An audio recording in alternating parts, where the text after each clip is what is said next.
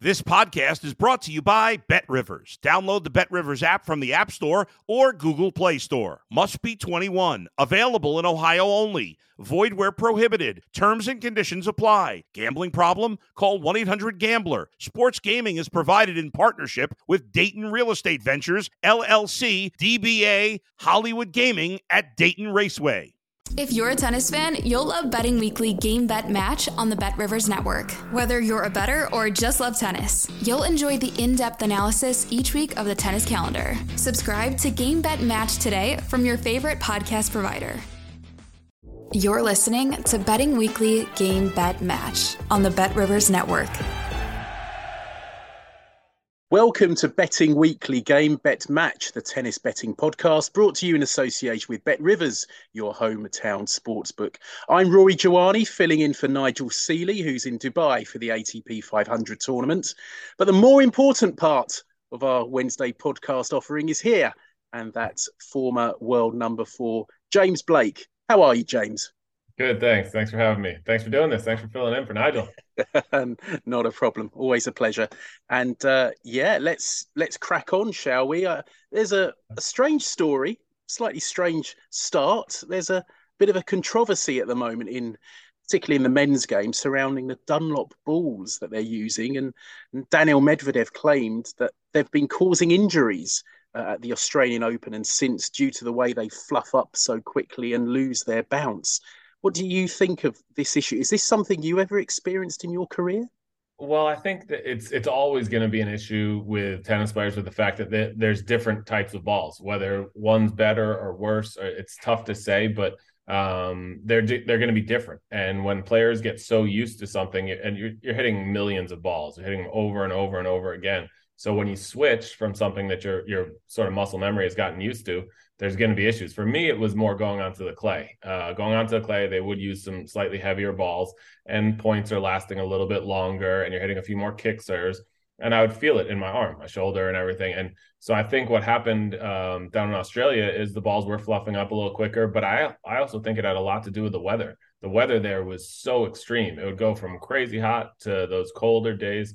So um, you know, I, I, think that had a lot to do with it. And I spoke to the people at Dunlop actually. Um, and they said the balls are the same as they were last year, exact same, went through the same process.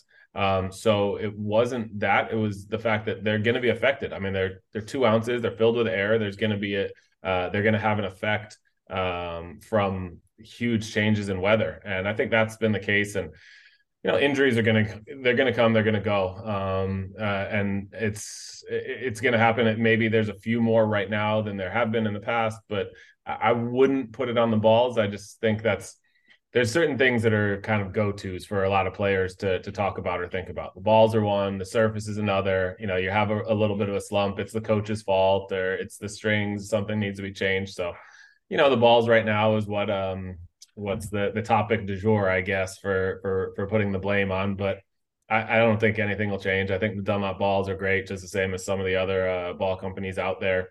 Uh, I'm sure the balls are are as quality controlled as can be.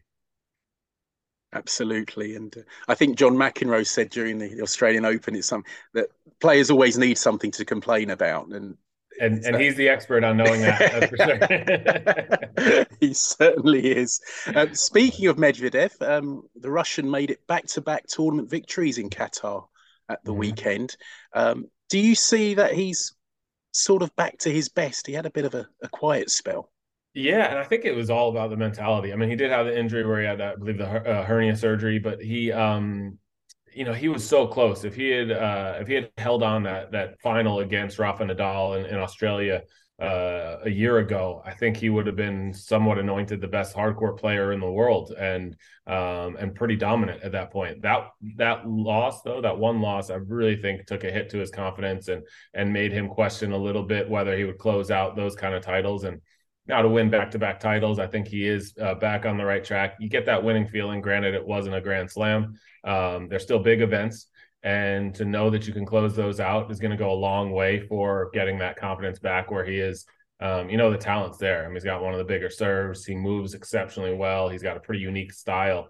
Um, and i think um, that's all there. So now that the confidence is rolling i would definitely look for him on the hard courts. Um, I still don't know if he'll ever be um, a, a, huge threat on the clay or even really on the grass, but on the hard courts, um, he's back to being one of the contenders for any uh, any tournament, Grand Slam or or Master Series uh, out there. Probably would have got quite long odds on his final opponent being Andy Murray, metal hip and all.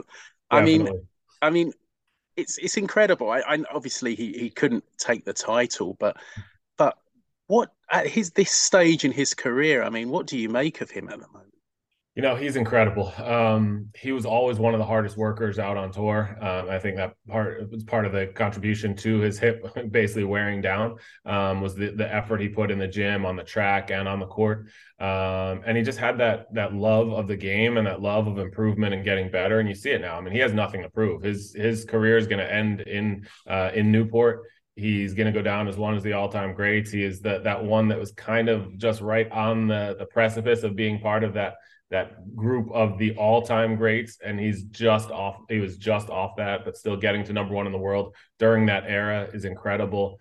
Um, you know how many slams he, slam finals he got to and lost to novak and lost to roger. I mean he was he, he's an unbelievable competitor a great guy uh, really really class act off the court so um, what you're seeing now is even more uh, example of his love of the game because he's got nothing to prove and he's out there still playing He's probably never going to win another Grand Slam. He's probably never going to win another Masters 1000, but he's out there competing and he's in the top. I mean, he's he's in the top echelon of the world. I mean, to be top 50 in the world um, at his age um, with a metal hip, it speaks to the fact that he's put in a lot of hours now and he's loving it. And I mean, uh, you can joke with him, but maybe it's maybe he just wants to be on the road and out out training because he's got four kids under under the age of six at home, and maybe it's it's the only way he gets to sleep is when he's in hotels. but um, I, I, do think he just loves the game and, and, wants to get as much as he can out of it. And you know, I had a goal when I was on tour that when I put my rackets down, I have no regrets. I did all that I could and got the most out of my ability. I think he's got that similar one, whether he's he's vocalized it or not. He just wants to get the most out of it and do what he can and have no regrets when he's I have a feeling for me when Andy Murray's 50 years old, 60 years old, if he's not still playing, um, which he, I, I, won't put past him right now, but if he's not on tour anymore, whenever whenever he's done, he's not going to regret a thing. He did everything. He left it all out there, and that's um that's that's what you want out of your career. No matter you know your, your skill level and your talent may dictate where your ranking ended up or where your uh you know what you got in your trophy case or in your bank account but um, the peace of mind and the happiness i think really goes to just getting the most out of your career yeah i think he's he's definitely a, an example of someone who's who's made the most of his talent um, yeah. victory for another briton actually in rio cam Norrie defeating carlos alcaraz in the final there um, the spaniard now injured again i think it's a hamstring injury this time is it a bit of a worry? I mean, I think he's I think he's twenty now, isn't he? But yeah, it's a isn't it a bit a bit of a worry that he's picking up so many injuries so early in his career? I think it's um, you can look at it both ways. I think it's definitely a worry um, with the fact that he's having these injuries, but I also think um, the one thing you can try to look at as a positive is that he is trying to be proactive about handling them, and I think that's um, his team is great. Juan Carlos Ferrero um, and all the people around him, uh, I think, are doing a good job of trying to protect him. So this one getting back onto the hard courts, he wants to protect that hamstring. He wants to do everything he can. So um, it's a luxury that uh, probably a lot of 20 year olds, 19 year olds, uh, 21 year olds don't have of the ranking of already being top three in the world um, and having gotten to number one in the world. Um, where you don't need to just keep playing and playing and playing just to get points, just to try to get your ranking where it should be. He's already in that spot where he's he's more just protecting and I think for his team to to value that and understand it from an early early stage will hopefully help and prevent these types of injuries. You know, it's not this hamstring injury isn't one of those ones. It's a catastrophic injury that you know he's not needing eh, you know knee surgery or shoulder surgery or elbow surgery or something where it's going to really put him back, set him back, and cause problems later. You hope this is something that's just you know a little tweak and it'll be protected, and then he's always aware of the fact that just taking a week off and then it's right back to being um, full speed ahead. I mean, the first tournament back, he came out and won it, and so you know that's something where he came back ready. He was he didn't come back just to kind of ease his way in. Um, I do think it helped that it was on clay. Um, and so I think it's it's it's something that we'll be watching and concerned with.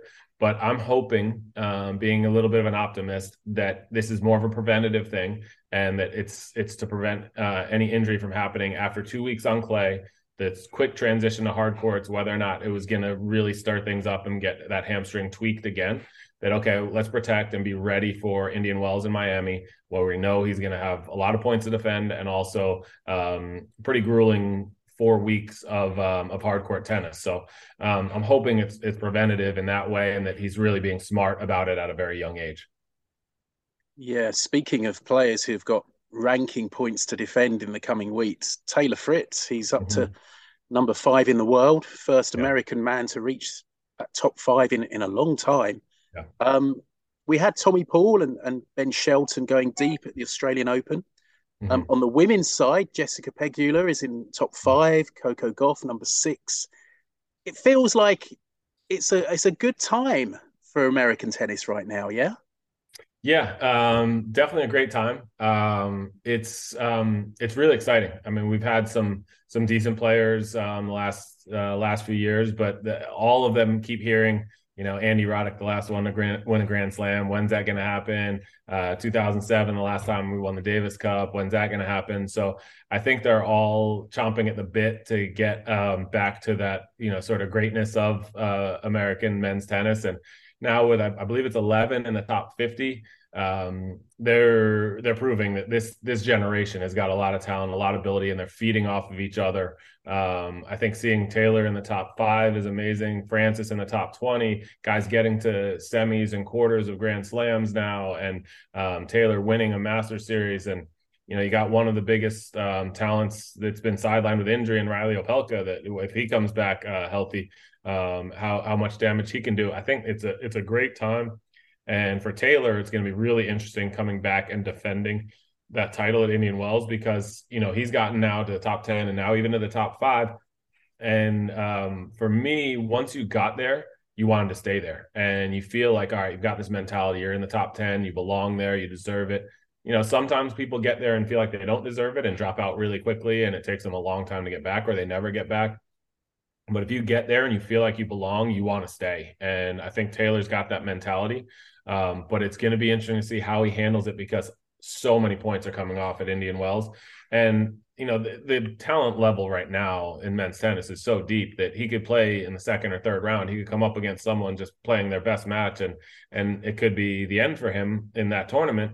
You know, you you favor him against most of those guys in the early rounds, but still it's not a it's not a guarantee. So if he happens to falter a little, feel the pressure just that little bit and drop, that's gonna that could drop him just about out of the top 10 and we'll see what kind of hunger there is then to get back into the top 10 or how he's feeling at that stage. So this um these next i'd say four weeks for taylor are going to be really interesting. I think uh, winning delray beach was big for him because that gives him a little padding you know that gives him a little bit like okay I, I at least got that 250 points. So i'm not even if the thousand comes off I, I at least put on a little bit. So i'm not going to drop the whole way off. And um, and those those points aren't going to come off for a whole another year now. So I think that was big for him. Uh, maybe take a little bit of the pressure off, but I'm really excited and interested to see how he handles the pressure of Indian Wells coming back as the defending champion.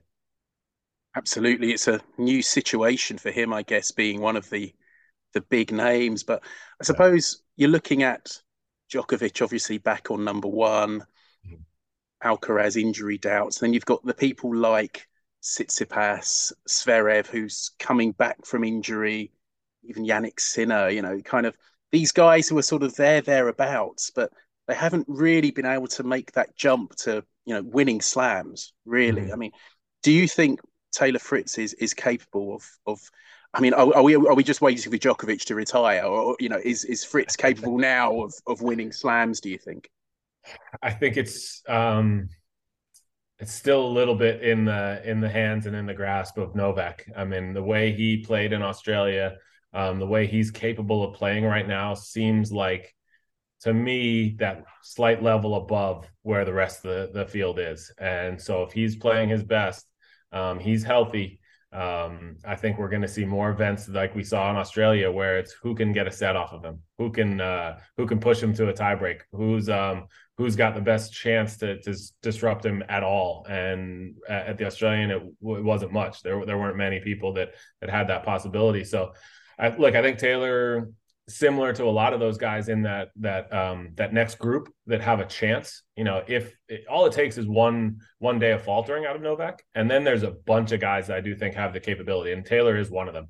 You know you got taylor you got Tsitsipas, you got uh medvedev you got a lot of these guys that can win alcaraz obviously um you know hopefully some of the americans soon with tiafoe ben shelton um, tommy paul hopefully they're in there but right now i would only put probably Taylor in there as uh, as a real uh, opportunity to win a Grand Slam, say this year or next year. Maybe Francis with an outside shot. Ben Shelton, we're looking to see how much he can really advance in the next couple years because he's still pretty raw. Um, but that serve is one of the biggest in the game, so that's got a, a big upside. Um, so I mean, Taylor's in there, and and I think these next four weeks are going to have um, are going to tell us a lot about his mentality.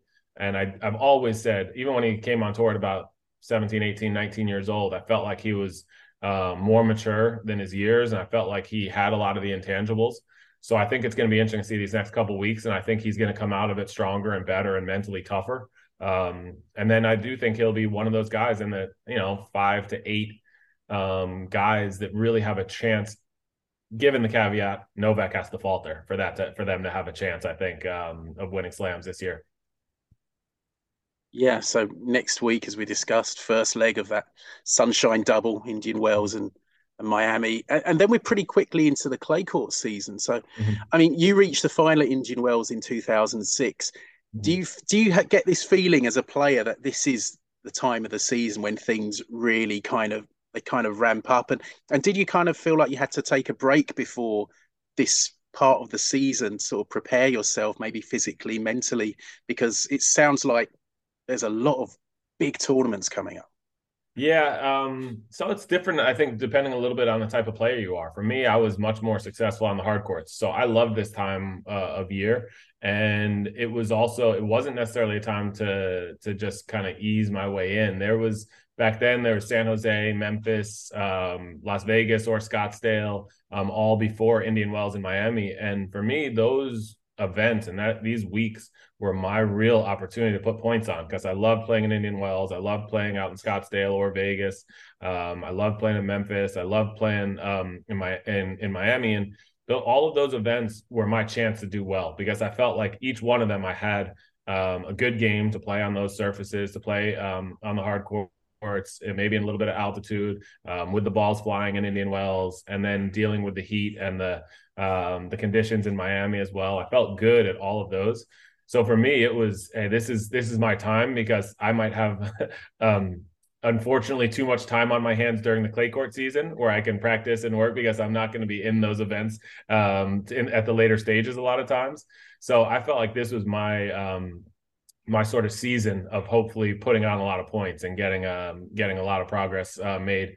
And so Indian Wells and Miami for me, that Sunshine Double was was a really exciting time. But I also recognized that there were some of those those guys that were real clay quarters that were that were looking for this as uh, as just like the precursor to the clay court season. Like, oh, it almost seemed like a bonus for some of them. You know, the guy, some of the Spanish Spanish players or French players that were uh, more successful on the clay every match they won at Indian Wells or Miami was like, oh, I get to stay for an extra day. Okay, this is great, but it's really just getting over to Monte Carlo to be ready for that one. So um, it's a it's you know it's different. That's why it's so amazing and and um, fun to watch with the different personalities and different game styles and what's um what's more important for each player.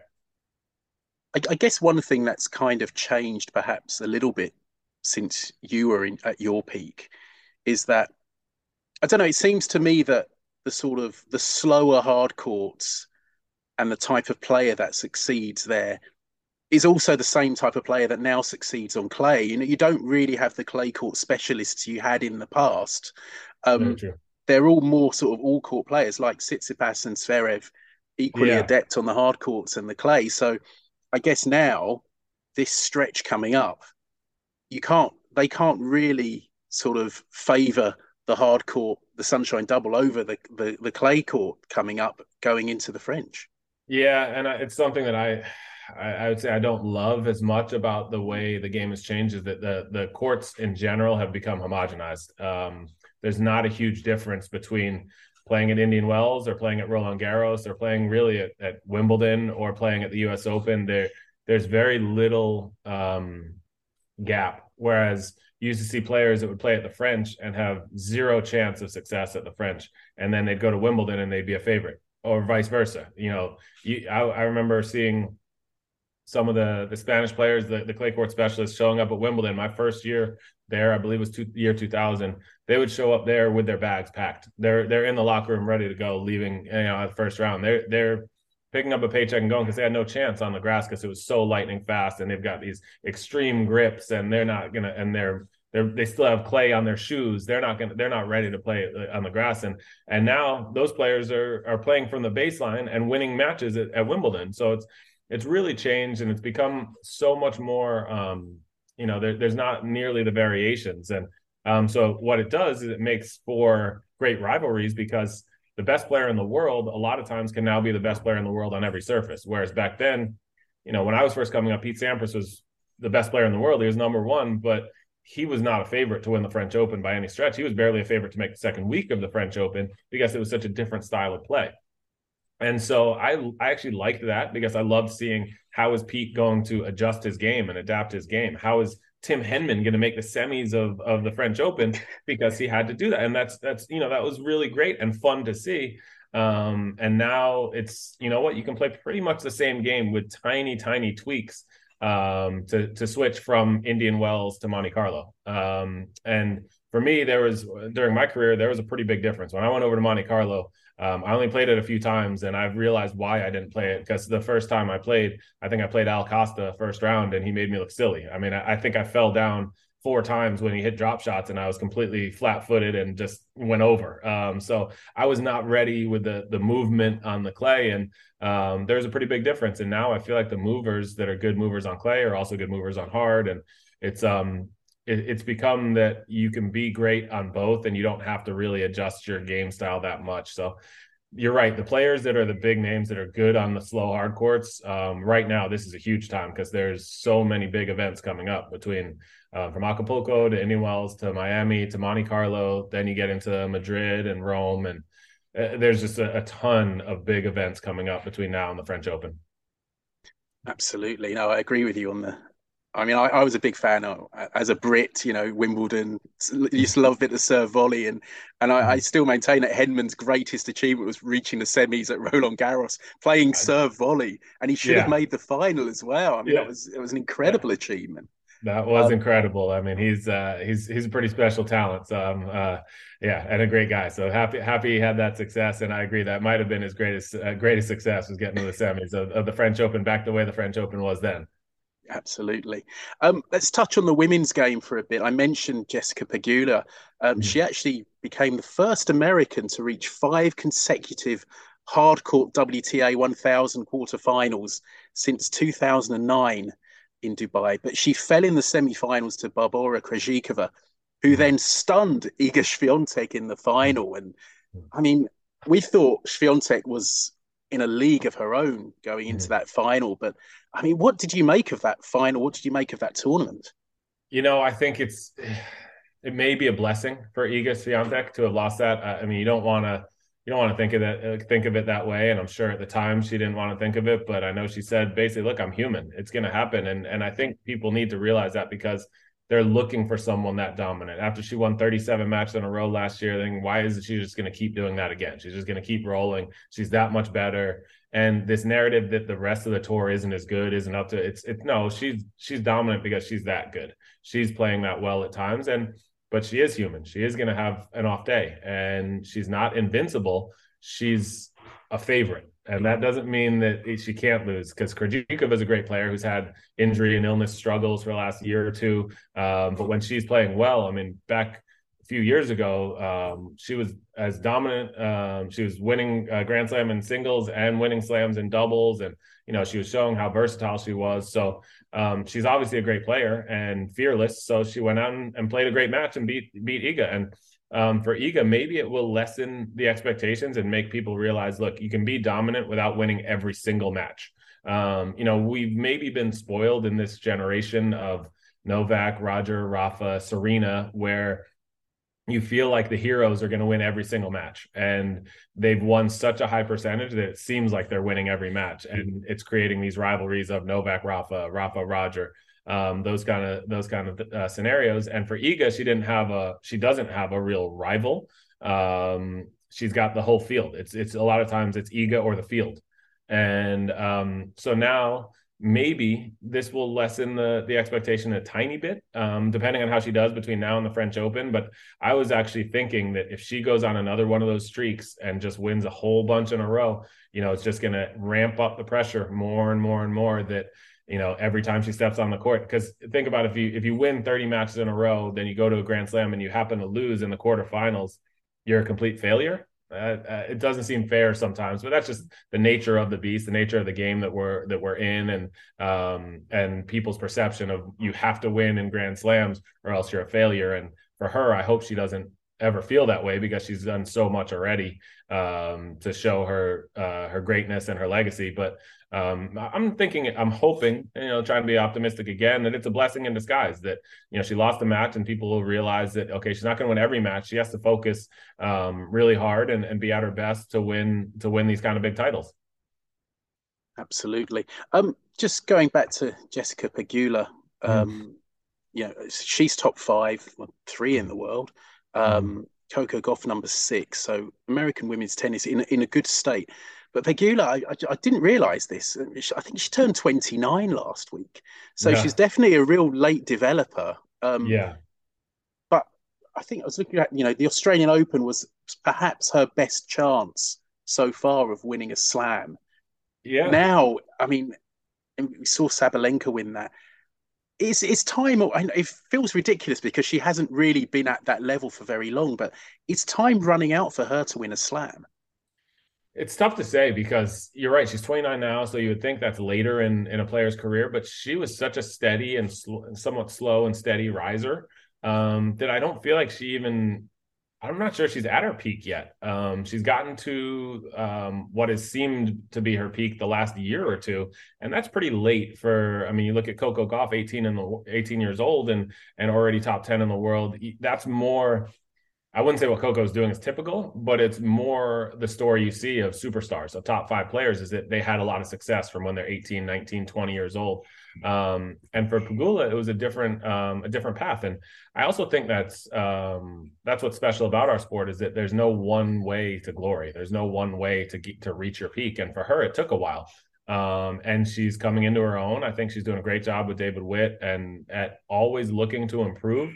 Um, and so I don't think she's. I, I hope that's not her her best chance. It was a great chance, yeah, but I think every every slam um, this year and next year, I think she really has a that fighting chance as well, as long as she stays healthy.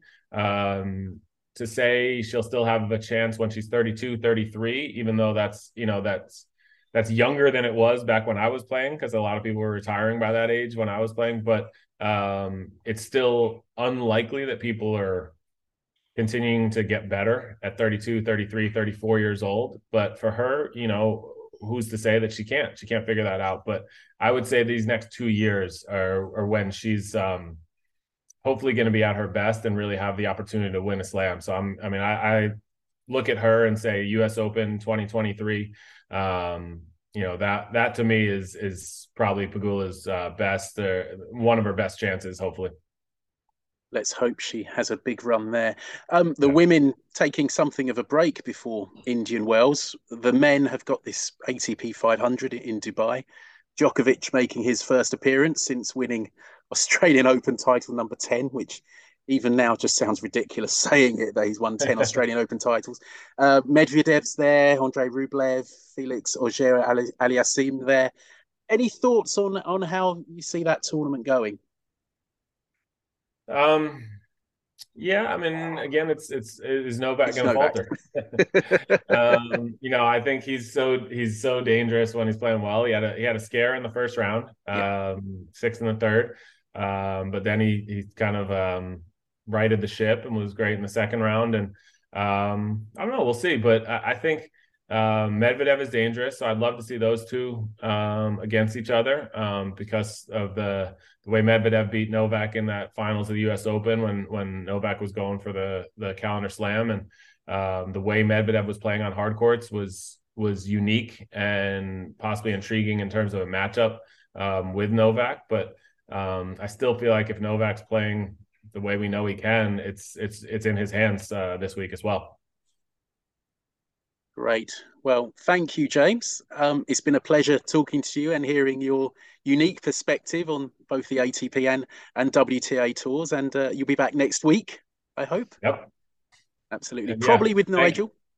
yeah, thank you, Rory. No, I appreciate it. This is fun. Great. Thank you, James. And thank you for watching and listening. You can download us on whichever podcast service provider you use and follow us on the Bet Rivers Network on YouTube. Like, subscribe, comment on anything you've enjoyed from our shows. All sorts of offerings there tennis, soccer, US sports. There's a special Danny Mack podcast after Patrick Kane joined the New York Rangers. All kinds of everything there for you to get your teeth into. That's it from Game Bet Match. Good luck if you're having a bet and enjoy the rest of your week. Thanks for listening to Betting Weekly Game Bet Match on the Bet Rivers Network.